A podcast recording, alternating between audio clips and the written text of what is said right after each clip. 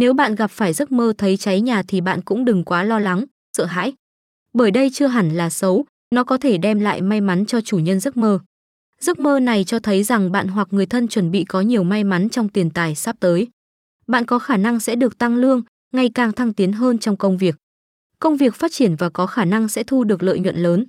Giấc mơ này là điềm báo may mắn, cho thấy gia đình bạn sắp có tin vui về đường công danh, sự nghiệp.